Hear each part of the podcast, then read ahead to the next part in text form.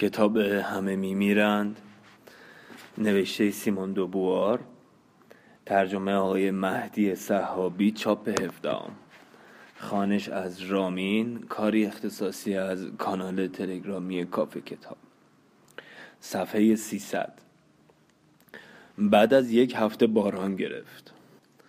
از علفزاری گذشتیم که بوته های بلند و زبرش دستهایمان را میخراشید. گلولای زمین راه رفتن را مشکل می کرد و درختان خیز سرپراه خوبی برای شب نبود. بعد به جنگلی رسیدیم.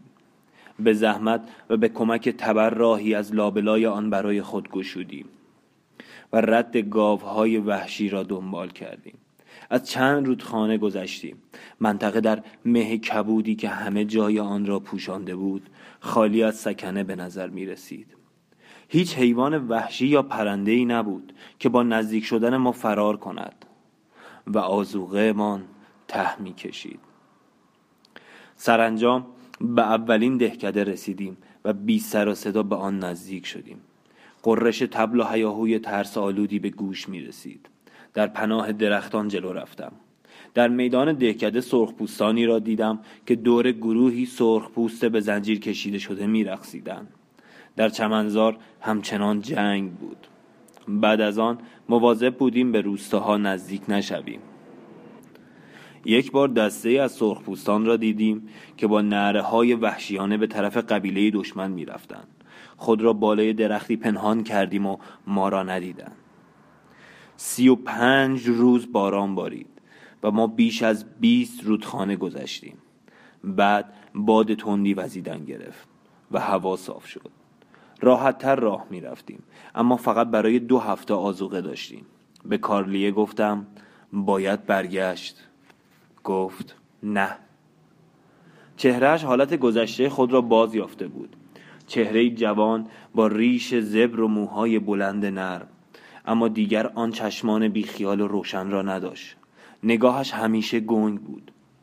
با لحنی آرام گفت باران افتاده. می توانیم گاو وحشی شکار کنیم. گفتم هر روز که نمی توانیم این کار را بکنیم.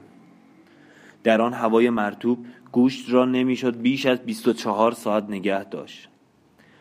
دهکده هایی پیدا می کنیم که بشود از آنها ذرت خرید.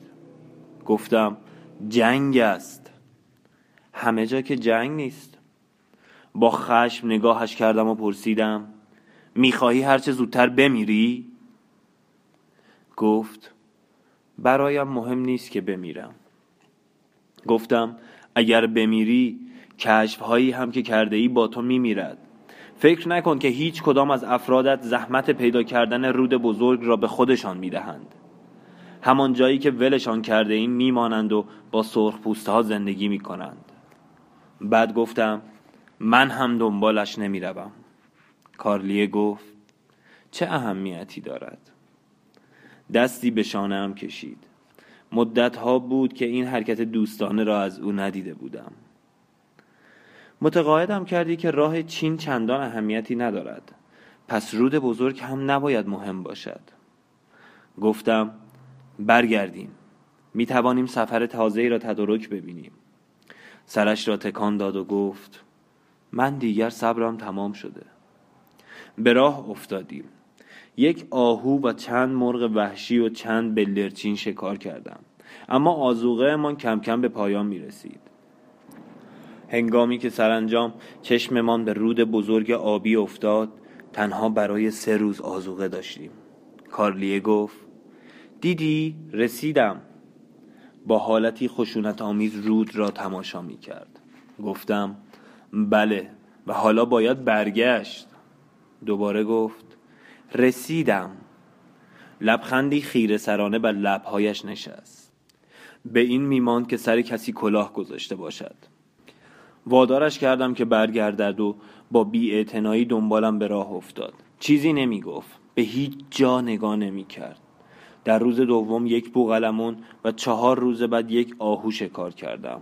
اما بعد تا یک هفته به هیچ شکاری بر نخوردیم. آزوغه من به کلی تمام شده بود.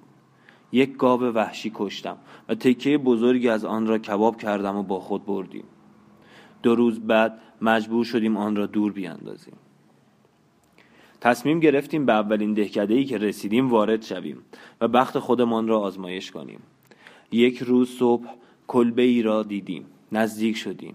از کلبه دودی بر نمی‌خواست و صدایی به گوش نمی رسید اما بویی که از آن به مشام می رسید برایم آشنا بود. بوی تکه گوشتی که دور انداخته بودیم. صدها جسد در میدان دهکده روی هم تل شده بود. کلبه ها خالی بود و انبارهای ذرت و گوشت را خالی کرده بودند دو روز دیگر راه افتادیم و در صبح روز سوم هنگامی که کولم را بر می داشتم کارلیه گفت خدا حافظ من همینجا میمانم گفتم پس من هم پیشت میمانم. نه تنهایم بگذار. گفتم میمانم. تمام روز را در جلگه جستجو کردم. آهویی را در دور دست دیدم. تیری برایش شلیک کردم اما به او نخورد. کارلیه پرسید چرا برگشتی؟ تنهایت نمی‌گذارم. گفت برو نمی‌خواهم جلو چشم تو بمیرم. بعد از کمی تحمل گفتم خیلی خوب می‌روم.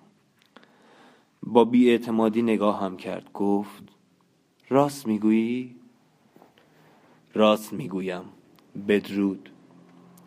دور شدم و رفتم و پشت درختی دراز کشیدم. فکر کردم حالا زندگیم چه خواهد شد؟ اگر با او آشنا نشده بودم شاید صد سال هزار سال دیگر به رفتن ادامه می‌دادم. اما او را شناخته بودم. از رفتن باز ایستاده بودم. دیگر نمی توانستم راهم را از سر بگیرم. ماه را تماشا می کردم که در آسمان بالا می آمد و ناگهان شلیکی سکوت را شکست. از جا نجنبیدم. فکر می کردم کار او تمام شد. آیا هرگز این امکان برای من هم وجود خواهد داشت که از خود جدا شوم و چیزی جز چند استخوان خشک و برهنه از من باقی نماند؟ ماه می درخشید. در آن شبی هم که شادمان و لرزان از آبراه سیاهی بیرون آمدم می درخشید. بر فراز خانه های خاکستر شده هم می درخشید. در آن شب سگی تا حد مرگ پارس می کرد. از درونم ناله کشداری را می شنیدم که تا آن قرص بی حرکت نورانی می رفت. آن ستاره مرده هرگز خاموش نمی شد آن طعم تنهایی و ابدیت طعم زندگی من هرگز از بین نمی رفت رژین گفت بله باید همینطور تمام می شد بلند شد دامنش را از خس و خاشاک تکاند.